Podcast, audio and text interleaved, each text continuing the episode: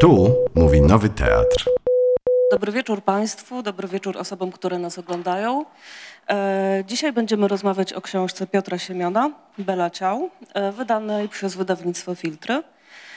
E, I zaczniemy może od fragmentu książki, który przeczyta nam autor. Dobrze, znakomicie. Witam wszystkich w imieniu swoim, książki, wydawnictwa.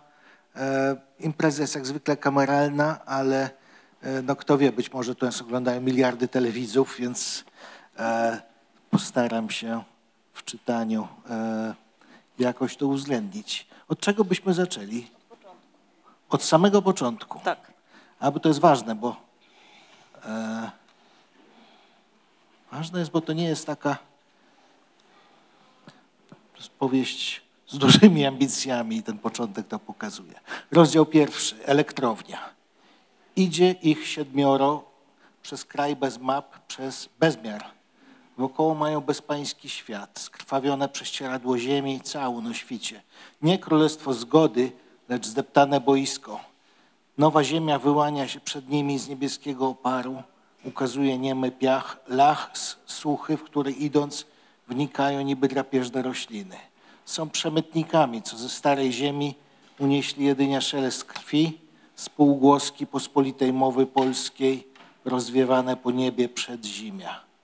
Idzie ich siedmioro, lecz liczba to przypadek. Ósmy utopił się niedawno.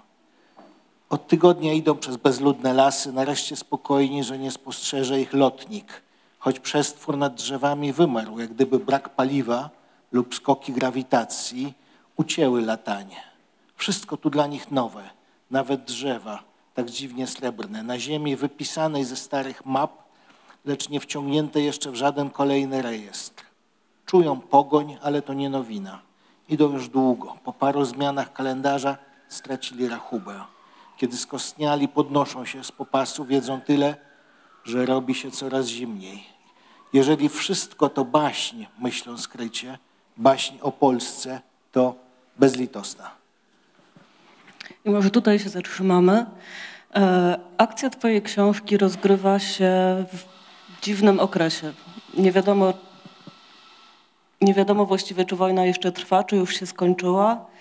Nie do końca chyba potrafią też powiedzieć to postaci, które tutaj maszerują. E, nie wiemy też tak do końca, który to jest moment historyczny. Może byś opowiedział o tym parę słów. To jest nasz moment historyczny. To jest to oczywiście w książce. E, to nie są wykręty. To, że piszę przed zimie, po wojnie, to, że jak tam e, kilka dni temu powiedziałem w jakiejś wypowiedzi publicznej, nie jest jasne, czy to jest rok 1945 czy 2045. Można to było uznać za taką zabawę, taką konwencję, oczywiście dopóki dwa miesiące temu e, nie wybuchła prawdziwa wojna tuż za granicą i nagle ktoś napisał, ta książka była pisana oczywiście jeszcze w okresie przedwojennym. Jak to przeczytałem, to sobie pomyślałem, Jezus Maria. E, czyli to, co było przedtem, jeszcze rok temu, pięć lat temu, to było przedwojnie. E, także to jest o dzisiaj. To jest książka o tym, co jest dzisiaj, mimo że e, udaje książkę trochę historyczną, trochę e, alternatywną historię. To jest o tym, co mamy oto przed sobą i wokół siebie. E, Postaci, które u Ciebie występują, z tej wojny trochę wracają, trochę szukają nowego miejsca. W recenzji w Gazecie Wyborczej Dariusz Nowak użył słowa przygodówka i zastanawiałam się, czy to w ogóle jest adekwatne, czy na wojnie albo w takim okresie trochę jeszcze bez królewia można mieć przygody. Z całym szacunkiem dla Darka Nowackiego, chyb, e, e, chyba, chyba czytaliśmy różne książki. Bo jeżeli to jest przygodówka, to bezlitosna. E, To nie jest przygodówka, to nie jest strzelanka, to jest powieść. E, Z całym bagażem tego terminu i z całą ambicją tego. To, e, to sama przyznasz, to nie jest pozycja bardzo rozrywkowa. Chociaż śmieszna momentami. to nie jest przygodówka i to nie jest strzelanka. E, To ta książka może udawać western momentami, może udawać momentami film Prawo i Pięść, wszystko prawda. Może udawać burzę Szekspira, też się to znajdzie, ale to jest o dzisiaj i to jest o nas wszystkich. E, Opowiedz w takim razie kilka słów o bohaterach. E, Najpierw o tych, których opis przeczytałeś. Czyli o takiej podstawowej jednostce, która właśnie po tej przygodowej, nieprzygodowej krainie się przemieszcza. E, Jak mi ktoś powiedział, no fajnie Piotrze, napisałeś takie wesołe przygody, ale twoi bohaterowie to są sami łajdacy. E, No pod, z tego punktu widzenia to jest powieść łotrzykowska, to znaczy tutaj nie ma podziału na białe kapelusze i czarne kapelusze jak w porządnym westernie. Tutaj wszyscy są trochę umazani, trochę unurzani i e, dotknięci, e, dotknięci czasem wojny, dotknięci e, no, życiem takim, które jest takie, jakie jest. No, ubłoceni. Wszyscy idą tu ubłoceni. E, a akcja jest, bez spoilerów może, nie, nie powiem wam, kto zabił, ale znaczy wszyscy zabijają się nawzajem, to jest e, już mówiąc zupełnie poważnie. Natomiast no, idzie grupka straceńców, którzy trochę są jak e, żołnierze wyklęci, ale trochę są jak rycerze świętego Graala z filmu Monty Pythona. Sami nie bardzo wiedzą, co ich pcha do przodu, oprócz tego, że dowódca im każe iść po jakiegoś wysłannika na brzeg morza. A co to za wysłannik, to sami nie wiedzą. I e, idą przez kraj, który jest wyludniony, przez kraj, który jest spustoszony, przez kraj pełen uchodźców, wysiedleńców, przesiedleńców, e, bandytów wojskowych, żandarmów, no w ogóle idą przez apokalipsę.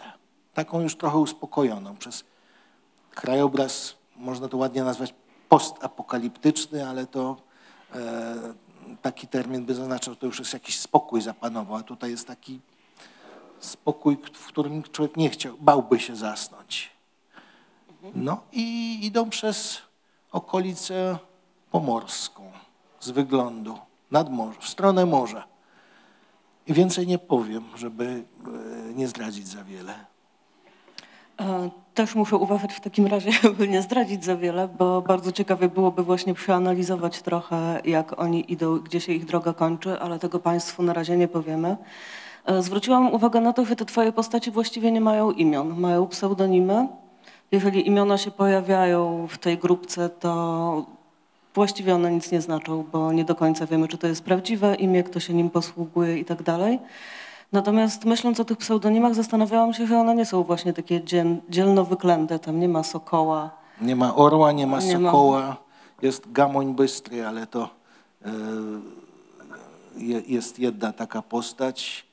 E, nie, ja chciałem odjąć, odjąć w tej książce, odjąć to, co w literaturze polskiej takiej historycznej e, bywa i dla mnie jest czymś nieznośnym. Taką drugowojenną przaśność, że jest jakiś strzelec orzeł, że jest, y, jak, y, biegają z jakimiś pepeszami. z no to po prostu, ja to oglądałem sto razy na różnych polskich filmach i tego już, już nie chcę. Już nie chcę strzelca orła i nie chcę żadnych pepesz. Dlatego nazwy broni tutaj, e, za co prześwięcą pewnie jacyś właśnie rekonstrukcjoniści historyczni, wszystkie nazwy są wymyślone. W ogóle część, z- znaczy zna- znaczna, znaczna część akcji dzieje się w miasteczku, które nazywało się Lansing. E, Wymyślone miasteczko. Znaczy taki miasteczek e, na Pomorzu jest pełno w każdym sklepie z miasteczkami. Nazywało się Lansing, a teraz nazywa się, raz mówią na nie Łańsko, Łęcko, Ląsko e, i kilkanaście innych jeszcze z odmian, bo, bo to jest właśnie świat, w którym nazwy zerwały się z kotwic i próbujemy je przywrócić. Może łącko, może łońsko, może, ale ten świat kipi i, i, i, i nie daje się na razie uspokoić, przygwoździć.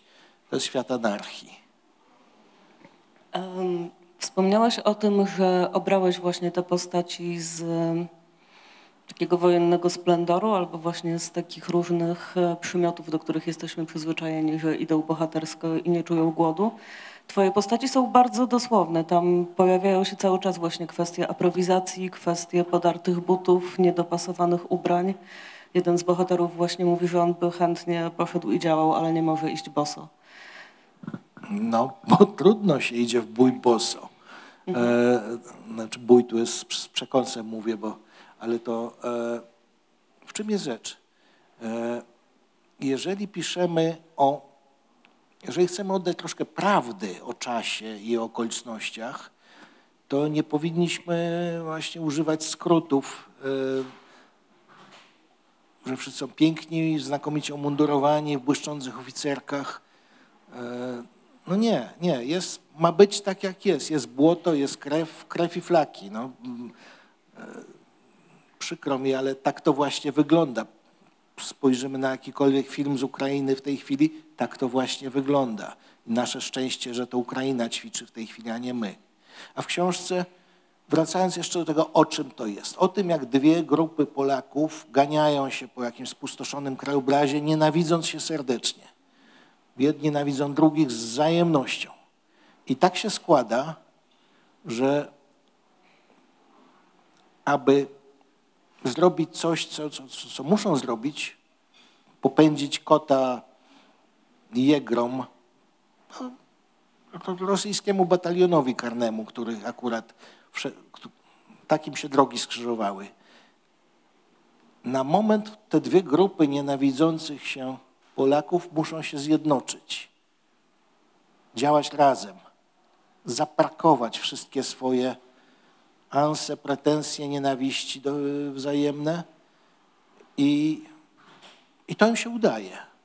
Ale to jest trochę tak jakby antycypacja tego, co powinno się zdarzyć, zwłaszcza dzisiaj, e, tutaj. Jasne, że się nienawidzimy nawzajem, ale musimy ten stan zaparkować chociaż na chwilę, bo okoliczności nas do tego zmuszają. To jest takie wręcz śmieszne, że sami w życiu byśmy tego nie zrobili z własnej woli, ale nasza własna wola ma tu akurat mało do powiedzenia. Mhm. E, to może prosiłabym Cię teraz o przeczytanie drugiego fragmentu. E, tego dziecinnego? Dziecinnego. dziecinnego. E, to była 90 strona. Tu, tu, tu. Dzikie dziecko, 48. Dzikie dziecko, no bo właśnie na wojnie, albo nawet na powojniu,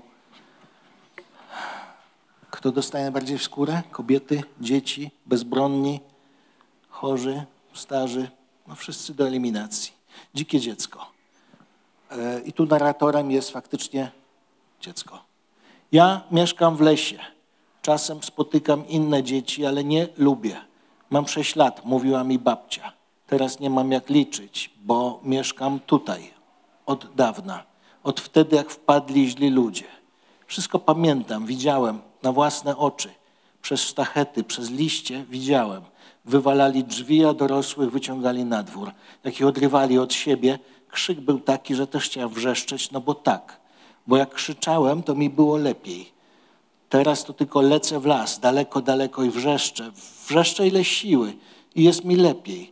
Słyszą mnie tylko lisy i jeże. To sprytne zwierzaki, bo wszystkie od nich głupsze, sarne i różne takie, to już zjedzone. Albo się wybuchły na minach, kiedy biegały na pola.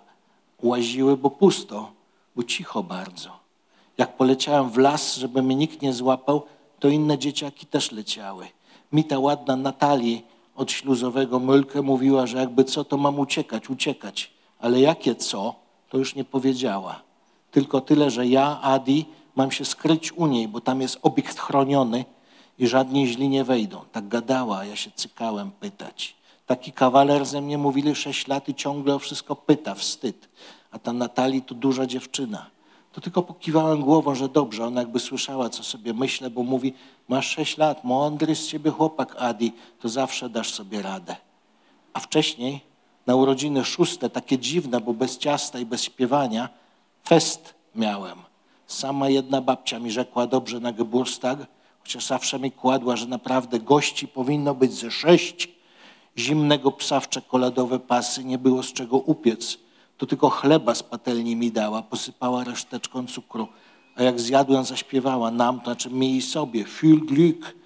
Tylko głos jej się łamał, bo już było wiadomo, że wszystko przetracone i tylko patrzeć, jak źli przyjdą i nas spalą, potopią. Tak szeptali dorośli, a my słyszeli to wszystko i tak, bo dorośli nas tylko głaskali po głowach i patrzyli tak jakoś smutno, że nam też zaraz chciało się płakać.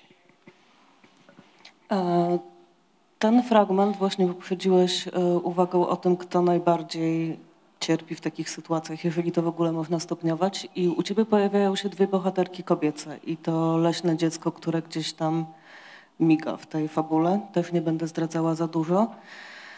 E, I znowu te dziewczyny, które tam są, to raczej nie są Litka i Marusia. One są przedstawiane zupełnie inaczej. Powiedz trochę, jak pisałeś bohaterki kobiece i dlaczego w ogóle było dla ciebie ważne, no bo rozumiem, że było, żeby je uwzględnić. Mi się przypomina mój niegdysiejszy wywiad z świętej pamięci Mario Janion, profesor Janion, kiedy chciała rozmawiać o powstaniu warszawskim, a ja chciałem się dowiedzieć, czy ona jako w swojej roli kobiecej byłaby raczej sanitariuszką czy łączniczką. No, tam niewiele wyszło z tego wywiadu oczywiście. E, Natomiast e, mamy książkę o wojnie i teraz gdzie są kobiety? Czy są sanitariuszkami, łączniczkami, ofiarami, e, śledczo fabryce amunicji. Akurat tak się składa, że u mnie jedna z tych dziewczyn, obie mają 17 lat. Jedna z morderczynią, właściwie już zawodową. Przychodzi mordowanie ludzi dość łatwo. E, Druga jest takim cielakiem, który mm, opiekuje się bardzo chorym, śmiertelnie chorym ojcem w, tej, w domku przy elektrowni, tej, o której przed chwilą czytaliśmy. I mm, no jest jeńcem tej, tej drugiej. Czyli ta wyjściowa relacja jest, mówiąc językiem Wojciecha Helbergera, ona jest niesymetryczna, e, bo jedna drugą, jedna drugą trzyma na, do, dosłownie na, na postronku. E, A co z tego wynika? No, różne rzeczy, nie uprzedzając, z tego wynikają. Natomiast to są bohaterki, które w tym świecie, świecie mężczyzn i śmierci, właściwie mają tylko siebie. No i jeszcze to dziecko znalezione, zdradzając zbyt wiele. E, z- Jeszcze chciałam wspomnieć o tym właśnie, kiedy rozmawialiśmy o tych realiach życia, jak oni właśnie wyglądają, że nie mają butów i tak dalej.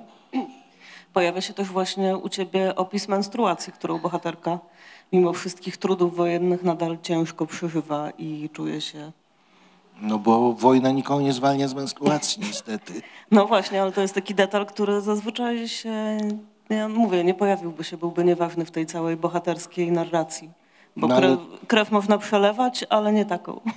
Znaczy, to powiedzieliśmy już o bohaterskich narracjach. Są jeszcze narracje antybohaterskie, też paskudne i też fałszywe, gdzie jest na, na pierwszym planie jest krew, flaki, ekskrementy i tylko to i jest pokazane, jest epatowanie burżuja właśnie okropnościami. Tak też nie piszemy. to znaczy, tak też wydaje mi się nie warto pisać. Trzeba pisać o tym, jak jest, a A jest właśnie tak. 17-letnia morderczyni też dostaje okresu i marzy o tym, żeby zdobyć kubeł zimnej wody, znaczy kubeł wody, żeby po prostu się zwyczajnie umyć po kilku dniach marszu przez, przez lasy.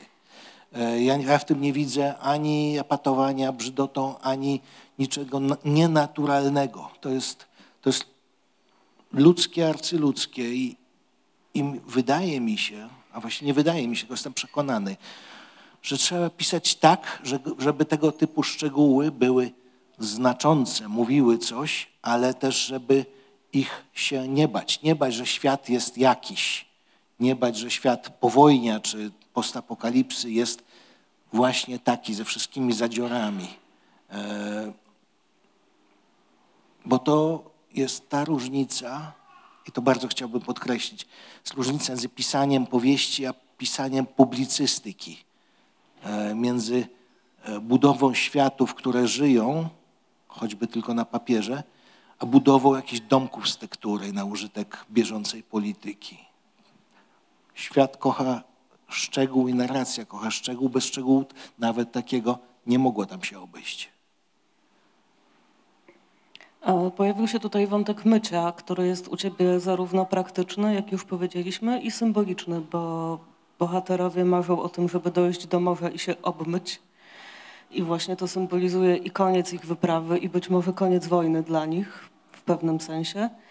E, I chciałam Cię zapytać, czy oni w ogóle mają jakieś nadzieje, czy mają jakieś perspektywy, czy o czymś myślą, bo czytając, to może nie będę uprzedzała oczywiście Twojej wypowiedzi i tego, jak Państwo będą to czytać. No więc jak to z nimi jest? No właśnie, oni żyją, w, są zawieszeni w takim dwumyśleniu. Są pełni planów, zamiarów, e, idei do wcielenia. Z jednej strony e, słyszą też rozkaz, żeby dotrzeć nad morze, bo tam odebrać z morza wysłannika, cokolwiek to znaczy. Potem się dowiadują, co to znaczy. E, z drugiej strony ich świat jest rozpieprzony w drobiezgi. Tam nie ma miejsca naprawdę na poważne plany, bo za chwilę wpadną tamci, tamci drudzy i aresztują albo rozstrzelają, albo no to po prostu to jest świat w rozsypce. E, więc to jest jedna sprawa. Te wszystkie plany są iluzoryczne, jak, jak najlepsze plany myszy i ludzi, z których nic nie wychodzi. Z drugiej strony, no dobrze, to gdzie zapytacie, gdzie jest porządek wszechświata, gdzie jest ta zasada, która jednak da jakąś nadzieję, wyciągnie z błota, zjedno, obmyje, zjednoczy. Jest. Jest cała masa tego, tylko znowu, Bella Ciao to nie jest publicystyka, to jest książka, w którą warto się wczytać, żeby zobaczyć, gdzie, jakkolwiek to nazwiemy z dużych liter, dobro, nadzieja, czy po prostu jakaś szansa jakakolwiek, gdzie, gdzie to przycupnęło, gdzie tego szukać. To dopiero trzeba przejść przez ten proces. E, a jeszcze taka rzecz, bo ja trzy razy w życiu uciekłem z Wydziału Filologii na różnych uniwersytetach i jak słyszę właśnie o warstwie symbolicznej utworu, e, to, mm, to przewracam oczami i, i tak, w utworze zapewne jest warstwa symboliczna, ale nie filologizujmy, żeby sobie właśnie odseparować warstwę narracyjną od odniesień kulturowych, symboli. To wszystko jest, tylko to wszystko jest tak zrośnięte, że nie da się tego roz... To tak samo w tym, co mówimy. E, jakby ktoś powiedział jeszcze, w, jak mieszkałem w Stanach Zjednoczonych, że jeżeli chcesz rozumieć reklamy w telewizji, to niestety angielskie, amerykańskie, i odrozumieć wszystkie odniesienia, to niestety musisz przeczytać całego Szekspira i całą Biblię w wersji króla Jakuba. Te nasze odniesienia kulturowe to nie są smaczki, takie szyszki kąpielowe wetknięte w narrację. To jest wszystko jedno ciało. Także e, tak, tak, tak to przynajmniej w mojej, w tej powieści, tak to miało istnieć. I mam nadzieję istnieje. Myślałam teraz o tym jeszcze, kiedy rozmawialiśmy, że twoi bohaterowie są wyjątkowo biedni, bo nie mają nawet tego punktu, do którego mogliby wrócić. Że oni zmierzają do jakiegoś punktu, być może, po tego wysłannika, natomiast rzeczywiście nie mają dokąd wracać, bo tak dokładnie poszatkowałeś ten świat, że oni nawet nie wiedzą, czy ich miasta jeszcze istnieją. I właściwie sami sobie z tego zdają sprawę, że jedyna droga to jest gdzieś do przodu w jakieś utopijne marzenia. Ja nie chcę tutaj zabrzmieć tak, jakbym obracał wszystko w żart, ale e, w filmie Sami Swoi Kargul z Pawlakiem też nie mieli za bardzo dokąd wracać, bo to, co zostało za Bugiem, zostało za Bugiem. I, I to była właśnie ta realność, ten obcy świat, w którym się znaleźli, musieli obcość tego świata przeistoczyć w swojskość. I dokładnie taka sama jest pozycja bohaterów tutaj w Bella Ciao. No i trochę to jest w tej chwili nasza sytuacja, bośmy się przyzwyczaili przez 30 lat, że mm, Świat jest niezmienny, nikt nas nie wygania z domów. e, Jesteśmy w Unii, jesteśmy w NATO, jesteśmy w, e, w Światowej Organizacji Handlu, jesteśmy w, w PCK. No, gdzie, gdzie my nie jesteśmy? I nagle się okazuje, że tuż za granicą e, bomby to wszystko rozwalają i podejrzanie blisko to jest. I nagle cała pewność naszego świata robi się krucha. Ktoś mi zresztą zwrócił uwagę, że gdyby ta książka wyszła pół roku temu, to można by ją potraktować jako taki myślowy eksperyment, historię alternatywną, jakaś taka wymyślona wojna, ale w sumie co nas to obchodzi, to takie ćwiczenie jest tylko e, retoryczne. A tu się okazuje, że wcale nie. Żadne ćwiczenia to nie są ćwiczenia, to te bomby naprawdę spadają tuż obok. I, i niestety to jest przekleństwo tej książki jakieś nie, absolutnie niezamierzone, bo to miało być teoretycznie, alternatywnie, spekulatywnie, a wyszło naprawdę. I bardzo tego żałuję. To może teraz trzeci fragment. Trzeci fragment. 90. Mm, 86. A, bo mamy nie tylko Polaków, nie tylko Niemców, nie tylko jakichś Kaszubów. Jest jeszcze doktor Skaden. Jest się Szwedem, prawdziwym, lnianowłosym, starym i z północy. I kłopot, bo się utknęło na placu w obcym przymorskim miasteczku. W Lansing, teraz przezywanym Lansky, czy podobnie. W białym autobusie ze znakami Czerwonego Krzyża i rejestracją Sydra Militarum Rady autobus nie chce ruszyć. Wojskowi rozkazali zepchać go z kraj placu. Pierwszej nocy w Lansing ktoś zadźgał szwedzkiego kierowcę i ukradł mu buty. Szeregowy Jansson boso szedł do miejscowej ziemi, tam na dworcowym skwerku. Za to pielęgniarka Niemka odpluwa krwią, ale uparcie pomaga. To się chwali. Jest się doktorem medycyny. Misja w strefie zniszczeń znajdować Skandynawów. Nie muszą być Szwedami. Więźniów szukać rozbitków, norweskich i duńskich. Co do Finów, nie ma instrukcji. W miarę możliwości pomagać pozostałym narodowościom. Dlatego biały autobus był pełen medykamentów, ale się opróżnił. Pusta skrzynka. Nie ma sulfy, nie ma bandaży, nic z listy środków podstawowych. Nic na czerwonkę, na opony mózgowe, na kikuty ropiejące. Jest ostatni, nie za ostry skalpel w rondelku z wrzątkiem, a wokół burt autobusu kipi ludzka ciżba, jak szumowina na ścianach białego garnka. Wyją, złorzeczą, unoszą w górę rozryczane dzieciaki. Trzeba cierpliwie wpuszczać jeden po jeden. Jeden człowiek, nie dwa. Trzeba przecinać wrzody, szyć rany, zlewać je samogonem z blaszanki. Taniec ze śmiercią i smrodem. Ho, ho, ho. Na razie nie trafiło się na Skandynawów. Doktor Skaden rygluje drzwi od środka. Szwedzka blacha. Mogą sobie napierać. Przerwa na gimnastykę grzbietu. Tych białych autobusów wyruszyło za morze 36. Niby sporo, ale na 1200 kilometrów strefy rozjemczej to tyle co nic. Ile jest takich miasteczek jak Lansing? Ile milionów rozbitków? Ile pomieszanych języków? Po tamtej stronie morza, schylony nad szpaltą porannych wiadomości, doktor Skaden wyobrażał sobie tutejsze wypadki, w cudzysłowie, jako partię szachów, taką w skali kontynentu. Czarne figury sunące z łoskotem przez lądy, odrzutowe skoki białych koni, wielkie strategie. Potem było polecenie wyjazdu, wyokrętowanie w ceglanych, osmalonych dokach. Nocna jazda, pierwsza z wielu podobnych. Śnieżne dotąd burty autobusu ukryło zaschnięte błoto. Ile minęło tygodni? Dostatecznie wiele, by miraże, abstrakcje wyparła inna wizja. Całe wybrzeże i ląd okazały się nie szachownicą wcale, lecz przekopanym wojną monstrualnym płatem krwawej ludzkiej grzybni, zrośniętej miliardami nitek. Ta grzybnia wędrowała tam i sam po europejskiej nizinie, kipiała szkarłatem, bez słów komunikowała się, reagowała na najmniejszy impuls, na obławę, transport mąki czy ryżu, obwieszczenie z blaszanych głośników, upartą plotkę.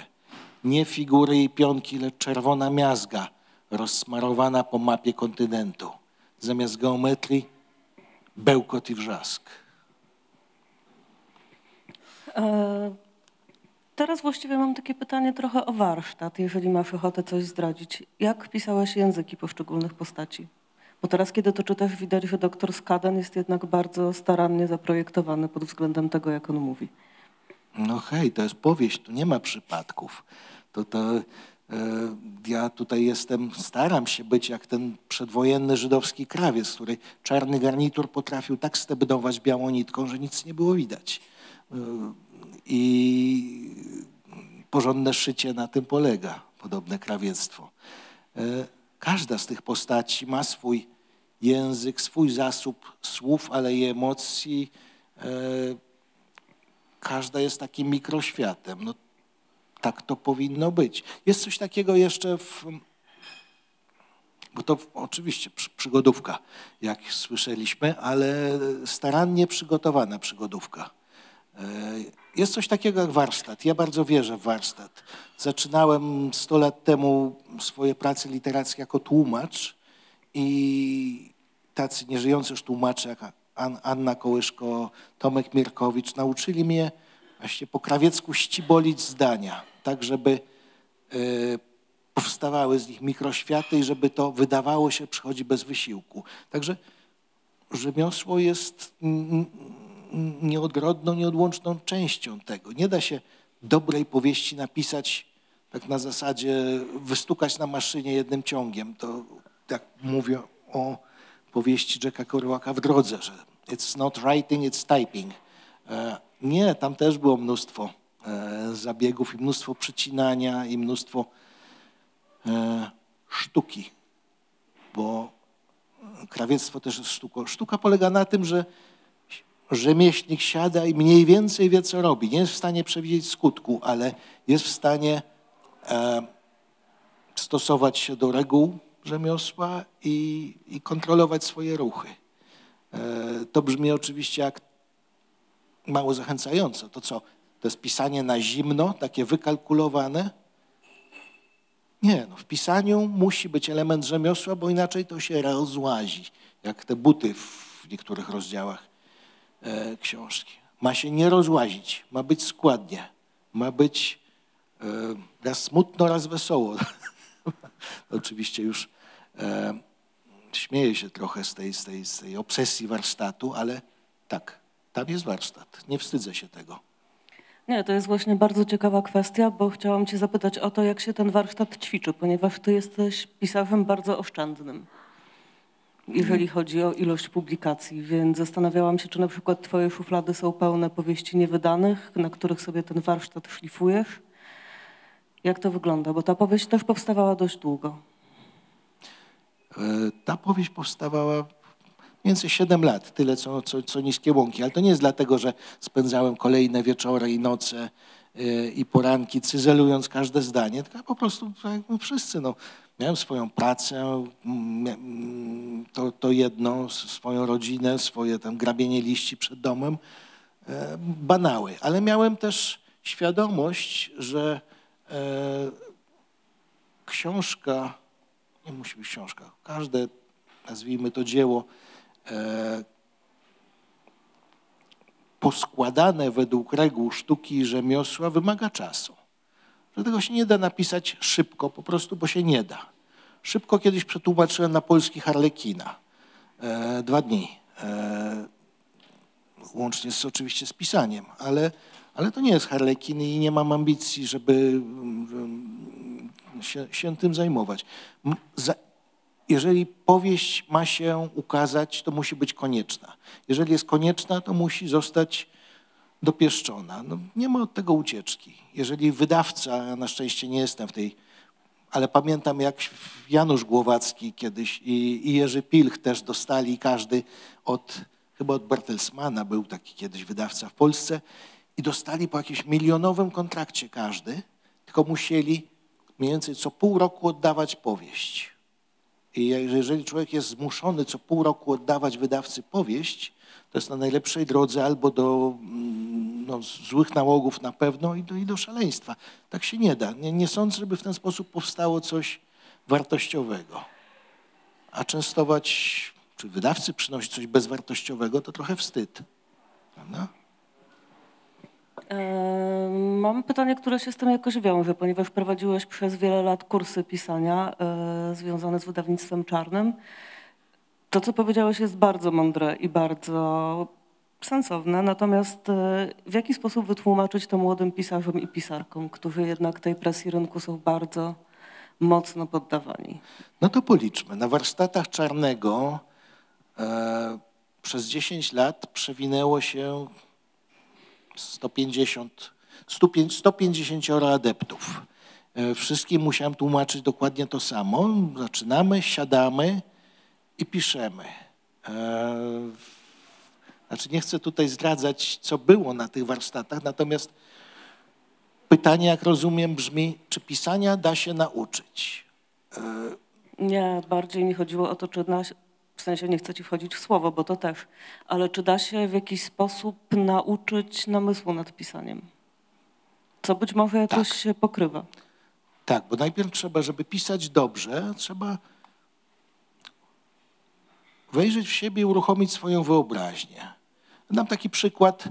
E, Kilka lat temu jedna z kursantek, a te kursy to e, wiedzą Państwo, to, jest, to, to, to nie w kij dmuchał, bo na tydzień zamykamy się w górskim schronisku, do najbliższego sklepu jest 5 kilometrów, jesteśmy skazani na siebie, 24 na 7. E, Także, także to jest e, dość intensywny e, proces. No dobra. Ale dziewczyna napisała coś bardzo, leciutkę oczywiście, taką zadaną i bohaterka tam stoi, gdzieś stoi. Więc pytanie, ale Małgosiu, gdzie bohaterka stoi? No stoi, no gdziekolwiek. No nie. No to pod drzewem. A jakie to drzewo? No jakiekolwiek, no drzewo to przez drzewo, nie? Co za różnica. No ale liściaste, iglaste, co ty pierwszy dopieprzasz do mnie? No stoi pod drzewem. Um, No i co to drzewo ma korę jakąś gładką, szurpatą? A co za różnica?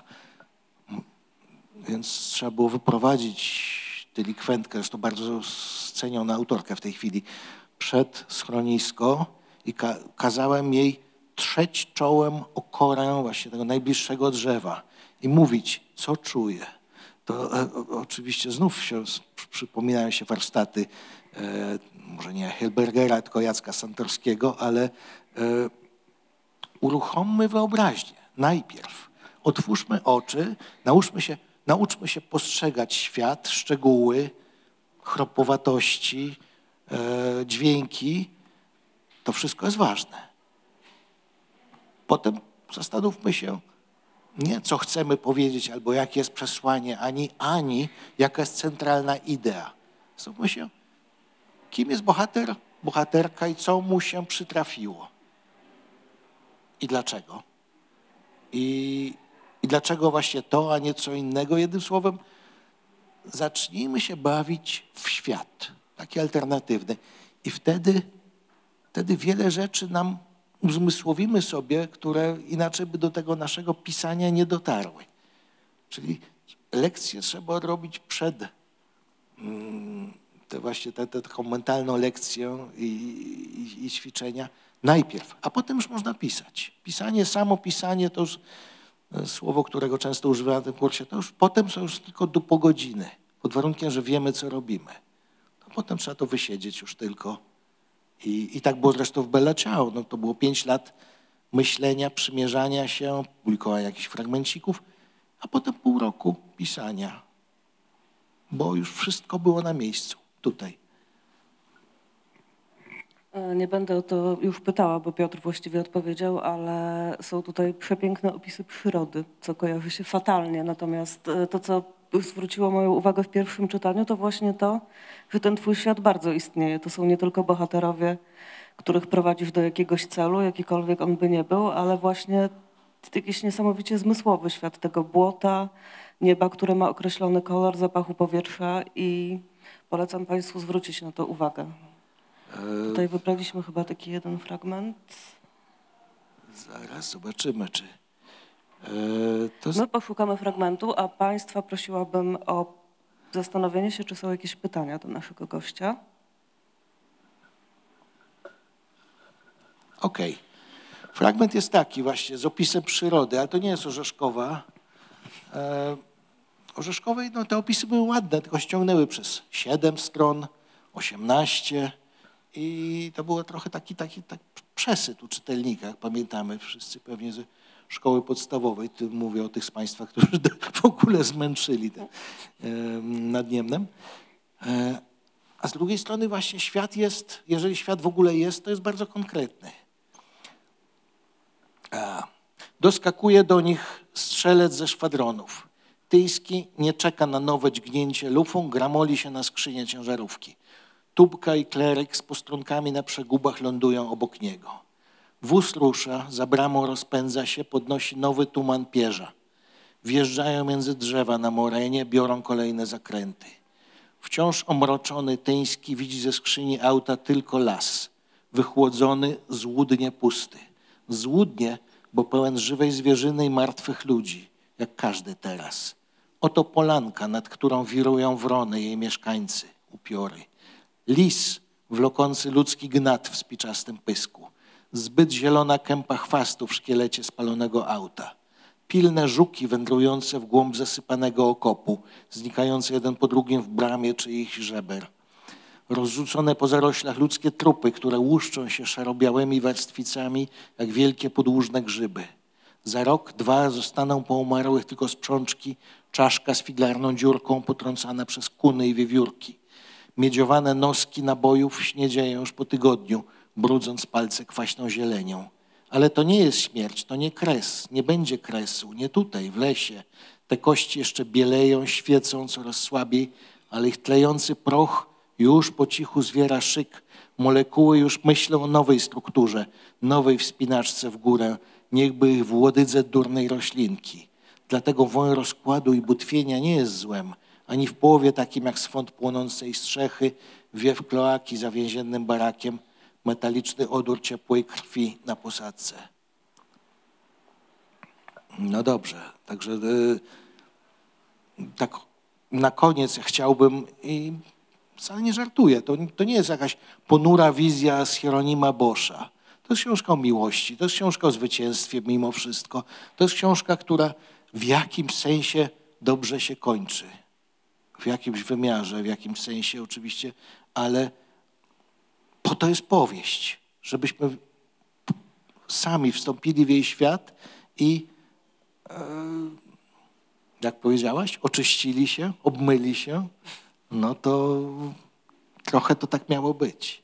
Czy wyszło, no to już jest kwestia e, państwa, waszej, waszej opinii, waszego zdania i którego bardzo będę ciekaw. Czy mają Państwo jakieś pytania do autora? Pomysł?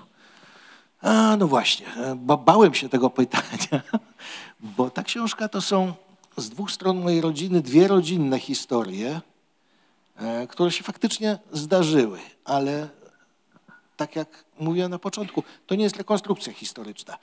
U wziąłem, ukradłem dwie rodzinne historie. Jedną o tym, jak XIX-letni e, porucznik milicji obywatelskiej ocalił miasteczko Jarocin przed, przed spaleniem przez czerwonoarmistów, a drugą o tym, jak mój dziadek trzy lata ukrywał się w Łebie po wojnie, po obławie augustowskiej. E, Więc dwie rodzinne historie, czysta prywata, ale zrobiłem z tego coś zupełnie innego. Film, książkę, cokolwiek, Bela Ciao z tego zrobiłem.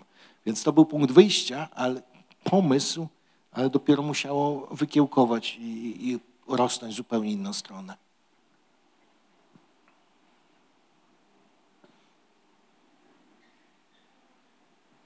Absolutna cisza. E, Państwo się jeszcze chwilę zastanowią, a ja zapytam Cię, czy jesteś gotów zdradzić skąd pomysł na tytuł z kolei? Bo ja mam swoją teorię, natomiast e, najpierw Twoja. Że z Netflixa, tak? Nie. Ech, Bela Ciao. Mm. Myślałam o tym, e, wygooglowałam sobie w Wikipedii, e, jakie są losy tej piosenki, skąd ona się w ogóle wzięła i zaskoczyło mnie, jak nieprawdopodobnie dużo wersji tej piosenki powstało. Tak, nawet nie licząc tych najnowszych ukraińskich, które siłą rzeczy też musiały powstać, ale ja znalazłem na Wikipedii, nie, Wikipedia mnie odesłała do strony, gdzie Bella Ciao była w, chyba w 40 różnych językach. Jest nawet wersja bollywoodzka. Jest bollywoodzka wersja Bella Ciao, no naturalnie.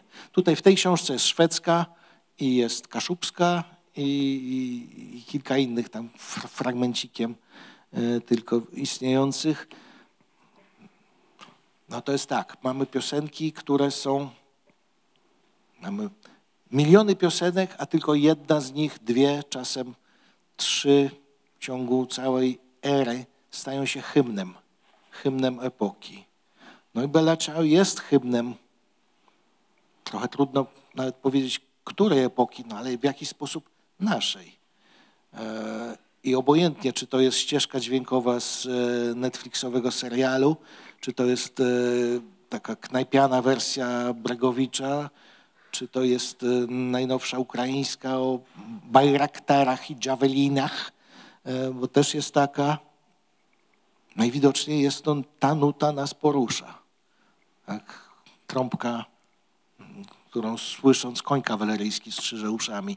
No byle ciao strzyżemy uszami, więc pomyślałem, że chciałbym, żeby e, także ta moja powieść dała jeszcze jedno wcielenie, jeszcze jedno życie temu, co jest, w, tak jak myślę, naszym, jednym z naszych hymnów.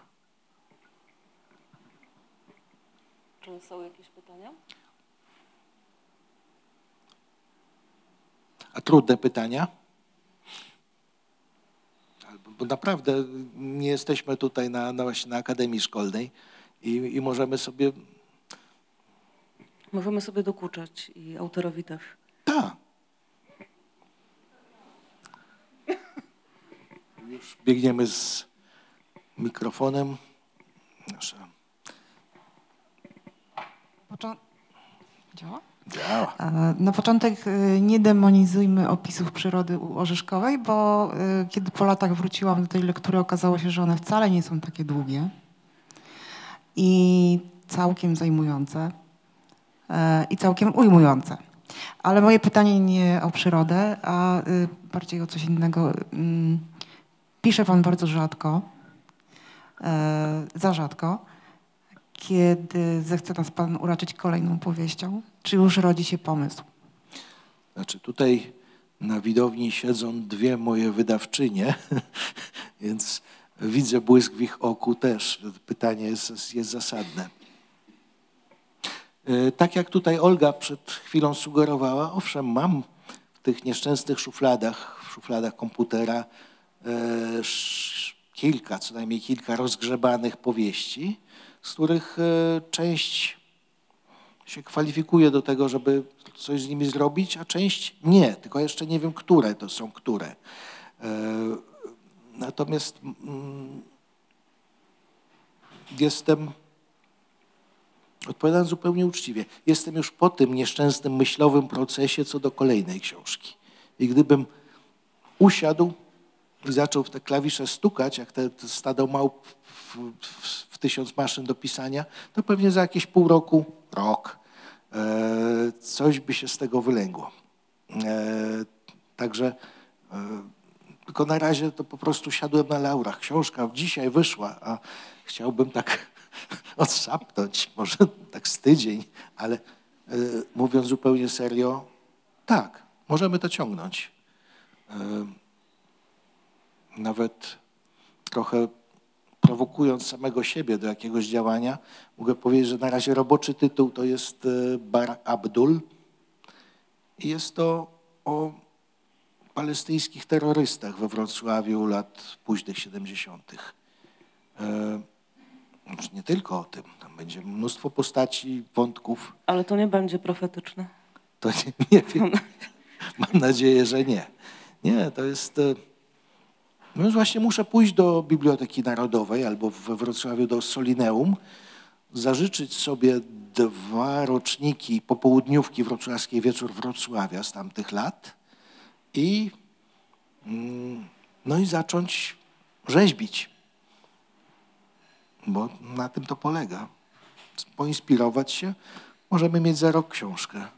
No chyba, że przysłowiowy fortepian spadnie mi na głowę, no ale to już inna sprawa. Natomiast ostatnie słowo. Tak, mam już dosyć tych długich przerw sam. Myślę, że kończy mi się czas. Więc wypadałoby się pospieszyć. Dziękuję za tę uwagę, bo to mobilizuje. Ja chciałbym zapytać pisarza, e, dlaczego pisze się książki albo po co pisze się książki? Kiedy można robić wiele innych rzeczy i kiedy się robi wiele innych rzeczy. Robi się wiele innych rzeczy. E, Znaczy, ja mam tylko prywatną odpowiedź. Ja robię dużo różnych rzeczy. Pracowałem tu, pracowałem tam, e, podróżowałem, e, próbowałem uczyć z różnym skutkiem. Natomiast pisanie książek, nie mówię, że wychodzi mi dobrze, ale wychodzi mi najlepiej ze wszystkiego, co umiem. Tutaj czuję się pewny, na pewnym gruncie. Więc to jest po prostu to, co wychodzi na to, że to jest to, co powinienem robić. E, W pisaniu książek nie ma wielkich profitów zwykle. E, W pisaniu książek no jest, to, jest to mozuł, jest to nisza, mimo że dzisiaj tutaj jesteśmy e, całkiem licznie przybyliśmy tutaj, że Państwo przybyli, ja jestem służbowo na tym statku. Natomiast no nie ma, nic na to nie poradzę. To mi wychodzi najlepiej, bez fałszywego wstydu. Jestem, mogę być takim sobie prawnikiem, czy takim sobie menedżerem, czy takim sobie wychowawcą młodzieży, a pisarzem chwilami, chwilami mi naprawdę wychodzi, bez fałszywej skromności, więc powinienem to robić. Tak mi ktoś powiedział, nie tak, komu ufam.